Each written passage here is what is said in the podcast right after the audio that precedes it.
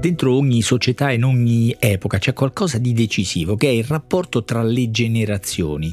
Non penso tanto, non penso solo a come le generazioni si confrontano, generazioni diverse si disputano per esempio le risorse, no? se i soldi vanno in istruzione o in pensioni poniamo, e nemmeno tanto alle trasformazioni politiche che li riguardano, se sono più o meno attive o impegnate.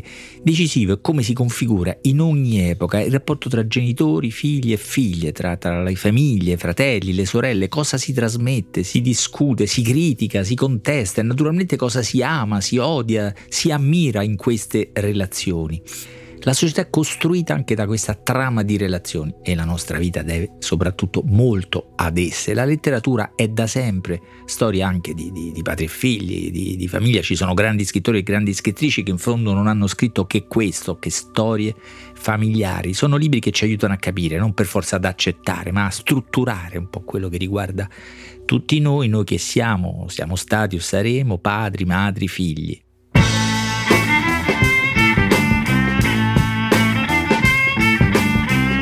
Questo è Timbuktu di Marino Sinibaldi, un podcast del Post che parla con i libri.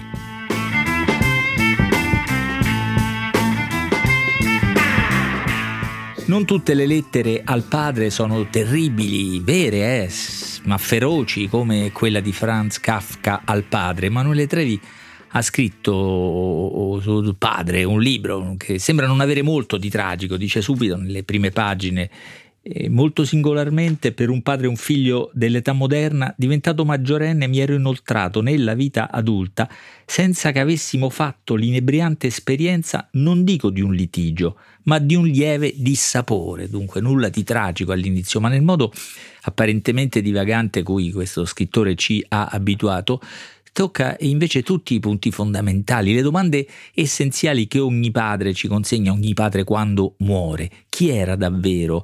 Cosa resta? Cosa lascia? Cosa mi lascia? E chi sono io? Giacché se ognuno di noi si definisce in fondo nel rapporto con gli altri, un padre, una madre o due padri, due madri o quello che è, sono il momento in ogni senso fondamentale, iniziale di questa costruzione, di questa individuazione.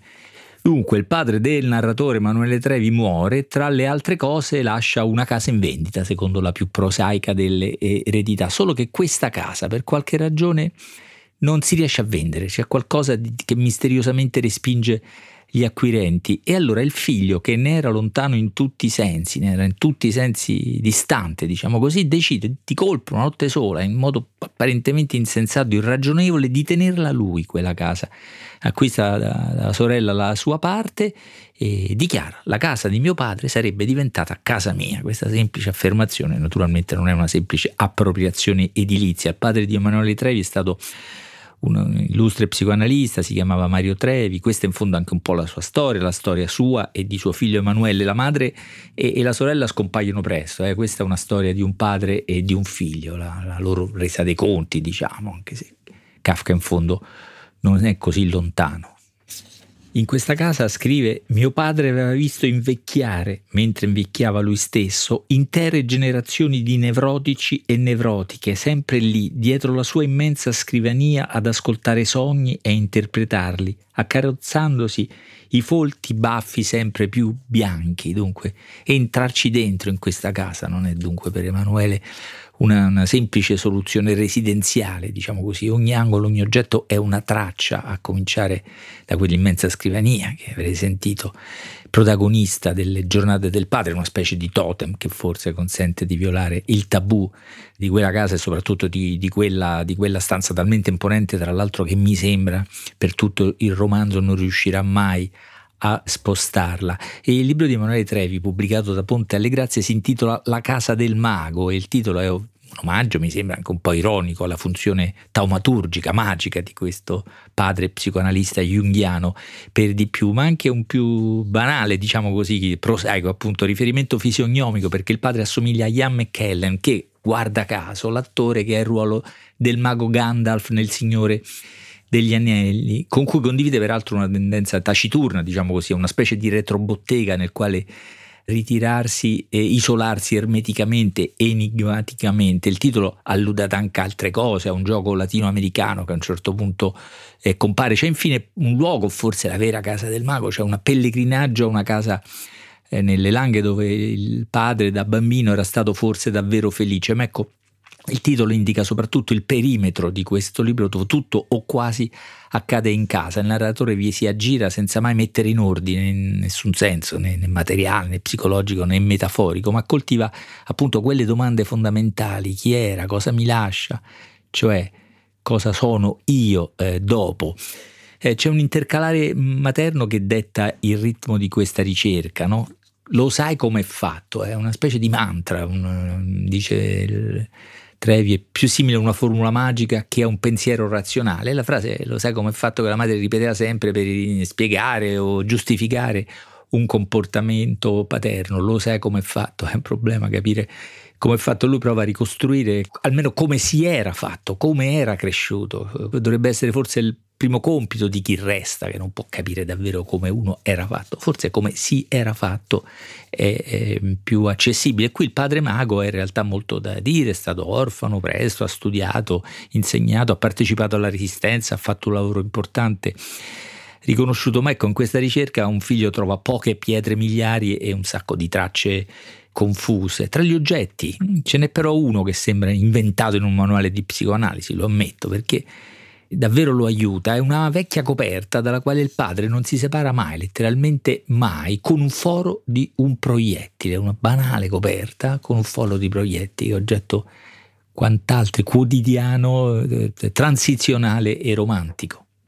Ma l'inventario degli oggetti non si ferma eh, qui, il piccolo museo paterno si rivela mm, ricco di reperti, diciamo che trasmettono storie, idee, tracce, appunto, come le pietre ossessivamente levigate dal padre in uno dei suoi enigmatici passatempi che sembrano al narratore una prima lezione di scrittura, le parole vanno levigate come quelle pietre perché assumano un senso, o più avanti una lanterna, l'oggetto del museo di mio padre, al quale attribuisco più importanza, quello che tenterei di salvare da un incendio, non è la grande scrivania e nemmeno la coperta eh, sforacchiata dal proiettile tedesco, ma una lucerna romana di terracotta, di forma semplicissima, non più grande del palmo di una mano, e quella lucerna effettivamente porterà lontano, ma intanto entra qualcosa in questo labirinto domestico, questo piccolo labirinto domestico, pacifico labirinto domestico, sì, entrano delle singolari figure femminili, chissà da dove vengono, nel senso che la scrittura, lo stile, il linguaggio, i libri di Emanuele Trevi hanno questa particolare natura o ambizione no? di intrecciare dei, dei, pezzi evidenti di realtà, di cose accadute, soprattutto accadute a lui, con riferimenti più o meno tangenziali e liberi, qui tra gli altri a, a Jung, Ernst Bernard, Natalia Gisburg, e poi a irruzioni, non saprei dire se fantastiche, favolistiche, finzionali, ma insomma in quella casa si aggirano due donne strane, anzi tre. Ma la prima la prima mm, pseudo domestica, diciamo, detta la degenerata, la lascia al vostro divertimento. Ecco perché bisogna dirlo subito, la scrittura di Manuele Trevi è insomma, piena di elementi ironici, di, di, di spirito, persino comici in qualche caso, e non perché l'ironia consente di, di distanziarsi un po' da ciò che c'è di tragico nella vita, è una ragione mm, banale quanto vera, ma non solo per questo, ma perché è proprio la vita che è così, è proprio la vita che per Emanuele Trevi è piena di cose bizzarre, assurde, eh, grottesche e dunque rimuoverle significherebbe eh, semplicemente tradirne la verità.